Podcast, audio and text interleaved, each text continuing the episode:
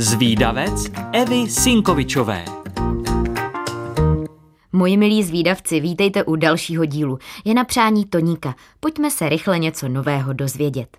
Směsi mouky a vody se sice říká lidově kvásek, ale správné označení je kvas. Jde o symbiotickou kolonii mikroorganismů, která se živí základními složkami mouky.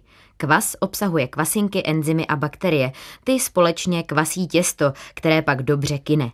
Kvasu nejvíce chutná škrob, tedy složitý cukr. Kvas je zkrátka společenství aktivních jednobuněčných organismů, které se rozmnožují, umírají a hodují na mouce. Ve vznikajícím kvasu probíhá samovolné kvašení. V kyselém prostředí se začnou množit určité druhy kvasinek, pro které je toto prostředí příznivé a vzniká původní kvas. Ke kvašení rozmíchané směsi v uzavíratelné sklenici, kterou necháme stát v teple bez víčka, dochází asi po čtyřech dnech.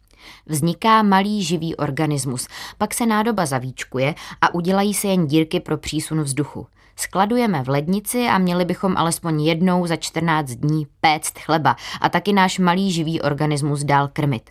Kvas si občas dělá, co chce. Musíte ho opečovávat a především správně krmit. Pak bude kvas spokojený, silný a budete s ním moci péct řadu let. Je totiž téměř nesmrtelný.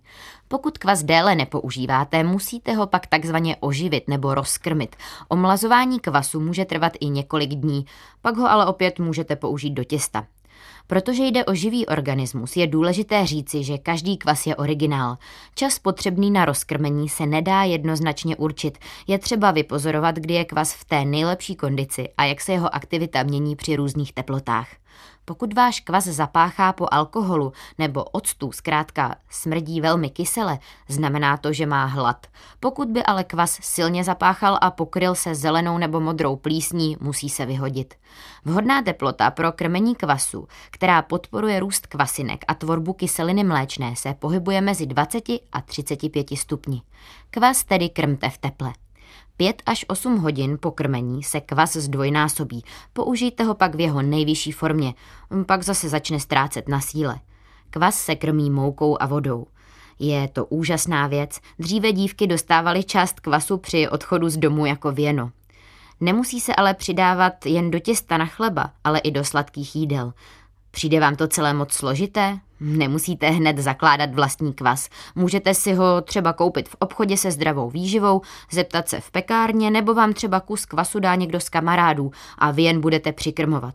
Kvas kypří a okyselý těsto dodá typickou chuť, navíc jsou potraviny s kvasem lépe stravitelné, vydrží déle, nenadýmají a mají skvělou chuť. A rada na závěr, kvas by se měl míchat prstem, ale pouze po pořádném umytí rukou. Radí to zkušení pekaři. Zkusíte si doma vykrmit kvas?